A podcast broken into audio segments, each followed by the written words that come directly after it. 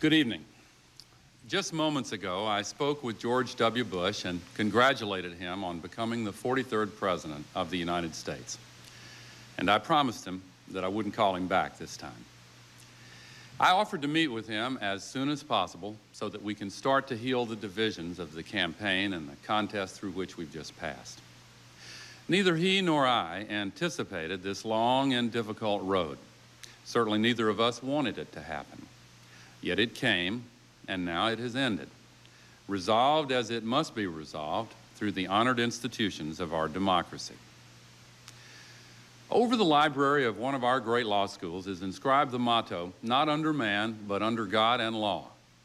That's the ruling principle of American freedom, the source of our democratic liberties. I've tried to make it my guide throughout this contest, as it has guided America's deliberations of all the complex issues of the past five weeks. Now the U.S. Supreme Court has spoken. Let there be no doubt. While I strongly disagree with the court's decision, I accept it. I accept the finality of this outcome, which will be ratified next Monday in the Electoral College. And tonight, for the sake of our unity as a people and the strength of our democracy, I offer my concession. I also accept my responsibility, which I will discharge unconditionally to honor the new president elect and do everything possible to help him bring Americans together in fulfillment of the great vision that our Declaration of Independence defines and that our Constitution affirms and defends. Ja, je hoort Al Gore, dan nog vicepresident van de Verenigde Staten en hij geeft hier een toespraak live op de Amerikaanse televisie op 6 december 2000, een paar weken na de verkiezingen van november 2000, waarin hij nipt van George Bush verloor. Althans, Daarover blijven de meningen verdeeld. Maar El Gore accepteert het wel en zegt ook in het fragment: Ik heb Bush beloofd dat ik hem niet meer terug zal bellen. Want dat deed hij in het begin nog wel. Hij heeft op de verkiezingsavond op een gegeven moment George W. Bush gefeliciteerd met zijn overwinning. Maar belde hem een paar uur later terug om die overwinningsfelicitatie weer in te trekken. Want ja, wie had er eigenlijk in Florida gewonnen? Ja, dat is natuurlijk de vraag en daar verschillen vandaag de dag nog steeds de meningen over. Maar ik laat het fragment horen omdat het um, iets belangrijks laat zien wat nu ook weer relevant is. Uh, voor degenen die het niet weten, even een kleine uh, geschiedenis. In 2000 waren de presidentsverkiezingen tussen vicepresident toen nog Al Gore en de gouverneur van Texas George W. Bush ontzettend spannend. Het waren de eerste verkiezingen die ik zelf meemaakte en ik denk ook eerlijk gezegd dat daar het zaadje is geplant voor nou toch wel mijn bovengemiddelde interesse in de Amerikaanse politiek. Want wat waren die verkiezingen spannend? Er was echt geen touw aan vast te knopen wie er zou winnen. Ik heb natuurlijk maanden uh, in aanloop naar die verkiezingen toe alle peilingen gevolgd. En uh, in iedere landelijke peiling stonden ze beide op 45, 46, 48 procent. Uh, en dat gold ook voor de swing states. Nou, lang verhaal kort, op die verkiezingsavond leek dat toch net even anders te lopen. Want de cruciale swing state van Florida ging naar El Gore. En daarmee was de vicepresident toch wel erg dicht bij een redelijk snelle overwinning.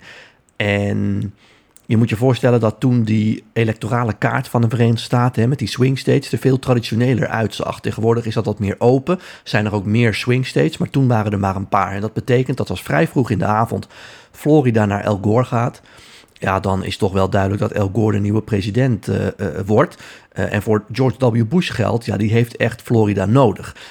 Uh, lang hebben we dus gedacht, El Gore wordt de nieuwe president. Het is even wachten tot er andere uh, staten en dus ook kiesmannen bijkomen. Maar toen kwam in één keer het bericht uit Florida dat er protest was aangetekend door de Bush-campagne. En alle zenders die waren dat daar ook wel over eens. Van ja, het is toch wel erg spannend daar. Dus Florida wordt weer too close to call. We halen dat blauwe kleurtje van El Gore weg.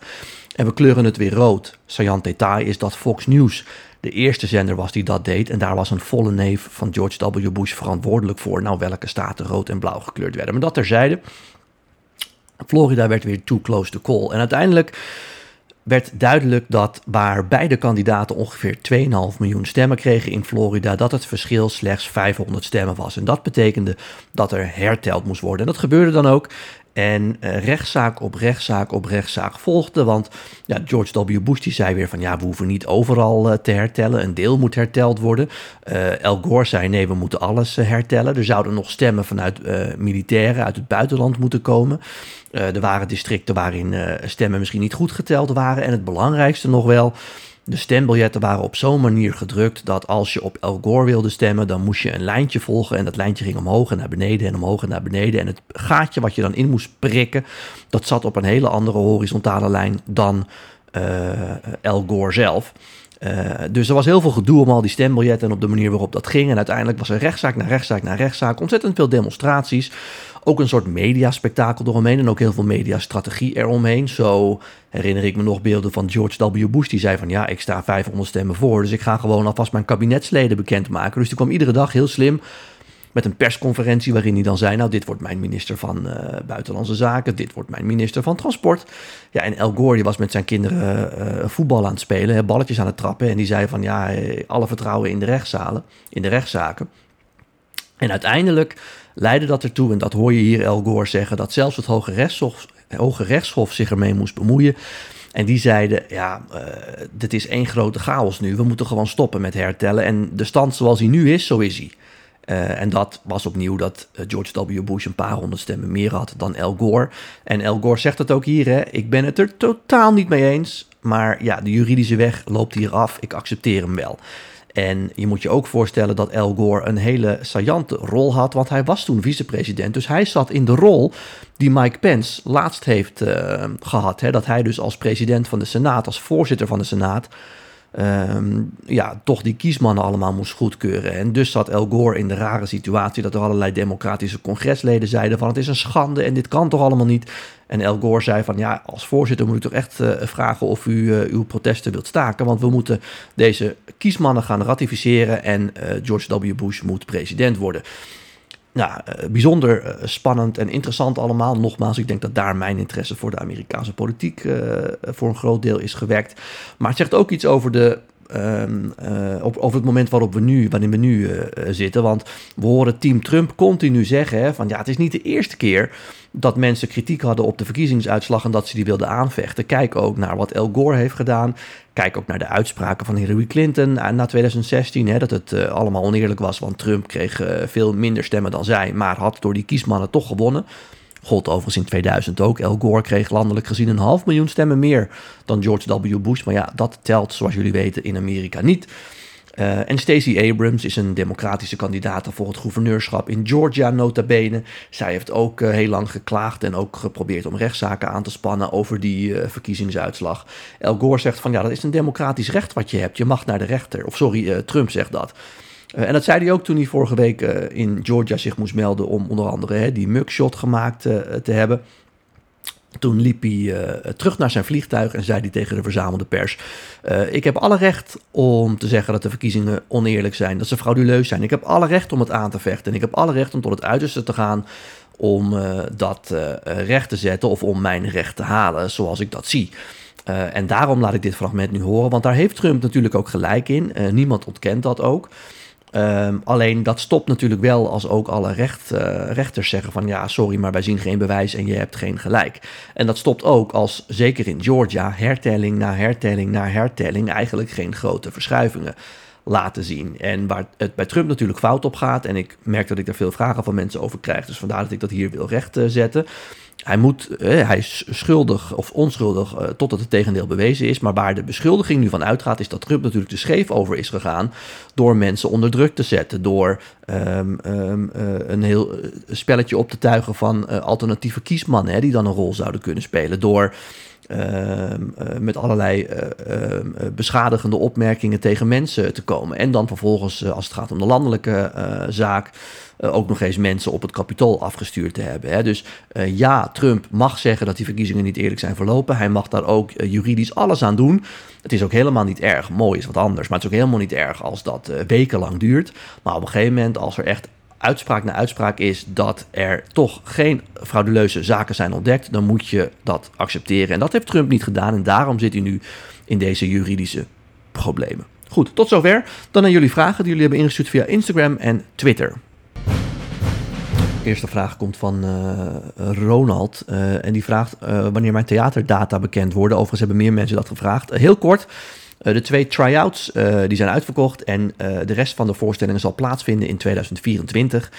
en in het najaar komt die hele lijst online en laat ik jullie dat weten. Mocht er nog een try-out bij komen, dat zou in theorie kunnen, dan meld ik mij ook nog. Dan vraagt Johanna. Je zei in de uitzending van Vandaag in Site afgelopen week dat Trump de gevangenis niet in zal gaan. Kun je dat nog even toelichten? Ja, daar heb ik inderdaad ook veel opmerkingen over gehad. Ik zal dat toelichten.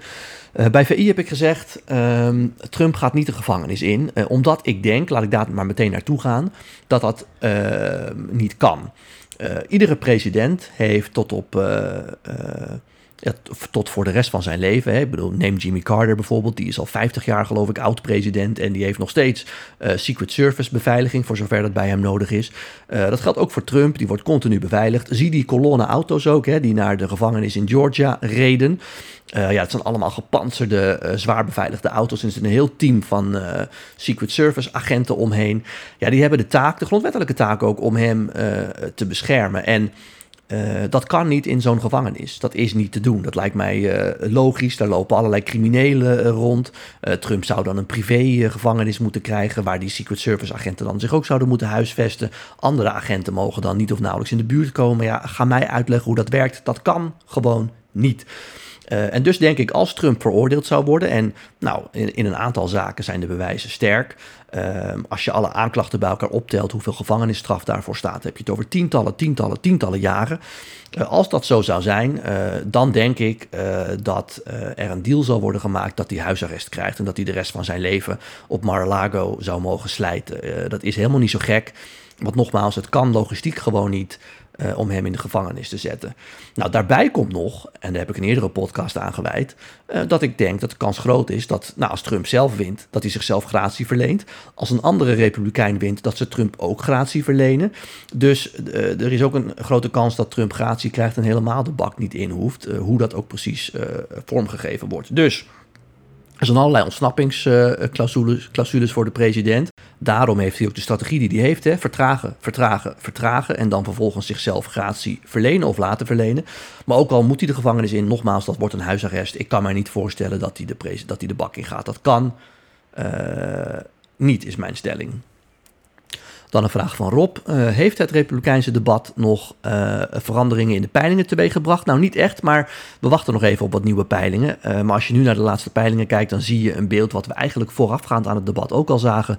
Trump ruimschoots aan kop, Ron DeSantis toch wat stagnerend, dan wel zakkend. En Vivek Ramaswamy die een opmars heeft. Dan nog een vraag van uh, Ron. Uh, wat vind je ervan dat alle kandidaten op één man na hun hand opstaken in het debat en Trump ondersteunden? Uit angst dat ze misschien anders buitengesloten worden door zijn achterban. Ja, Ron, uh, goede vraag. Wat vind ik daarvan? Ja, je kent mijn stelling. De Republikeinse Partij is de Trump-partij. dus ik heb me er niet echt over verbaasd. zes van de acht kandidaten staken hun hand op dat ze ook bij een veroordeling Trump nog steeds zouden steunen. Um, en ja, los even van uh, uh, twee kandidaten, waaronder Chris Christie, zijn al die andere kandidaten, uh, die, zitten nog steeds op, die zitten nog steeds op de Trump-trein. En um, die hebben ook onder Trump gediend of met Trump gediend en gaan hem niet afvallen. Dus het zegt iets over waar de Republikeinse Partij staat. het zegt natuurlijk ook iets over de kansen van Trump om weer kandidaat te worden. Want normaal, als al deze kandidaten zeggen, ook al is hij veroordeeld, wij vinden dat geen probleem. Dat vinden ze wel, maar dat zeggen ze niet. Uh, en ja, als zij hem met z'n allen ook niet aanvallen, en dat doen ze dus nu ook niet, uh, ja, dan is het de vraag in hoeverre die enorme voorsprong van Trump uh, minder zal worden. Want niemand, bijna niemand, valt hem aan. dus wat vind ik ervan? Logisch, in de lijn der verwachtingen. En het zegt iets over het feit dat die voorsprong van Trump moeilijk te verzwakken is. Want nogmaals, als ze hem op dit punt al niet aanpakken, op welk punt dan wel? Dan tot slot, Tobias. Hey Raymond, vraag je voor de podcast. Uh, willen ze bij de Democraten nog altijd dat Trump de Republikeinse kandidaat wordt? Geeft dit hen nog altijd de grootste winstkansen, denken ze? Uh, Tobias, ja, dat willen ze nog steeds. Ik hoor het uh, dag in dag uit mensen zeggen. Trump is unelectable, onverkiesbaar. Een meerderheid van de Amerikanen, blijkt ook uit peilingen, heeft gezegd... wij stemmen nooit op hem. Uh, dus ja, zij willen nog steeds dat hij kandidaat wordt. Ik denk alleen, maar dat is mijn mening, dat is mijn analyse dat ze weer enorme oogkleppen op hebben. Dat hebben de Democraten vaker en nu ook. Uh, ik zie alleen maar peilingen waaruit Trump gewoon competitief is tegen Biden. Ehm, en ik zie ook wel de peilingen waaruit uh, blijkt hè, dat 60% van de mensen zeggen van ja, uh, we willen nooit op Trump stemmen, want hij is een crimineel.